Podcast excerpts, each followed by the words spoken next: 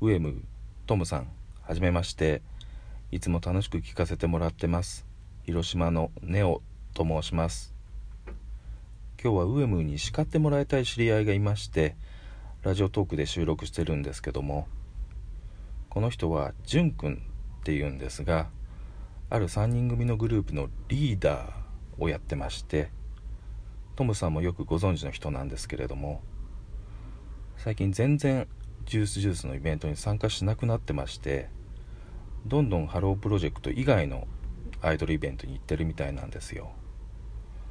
また聞くところによると人それのニューボーカルバージョンも聞いたことがないっていうんですよ。ジュースジュースファミリーなのにありえないですよね。なのでぜひこのじゅんくんを叱ってやってください。よろしくお願いします。以上広島のネオでした。バイビンチョー。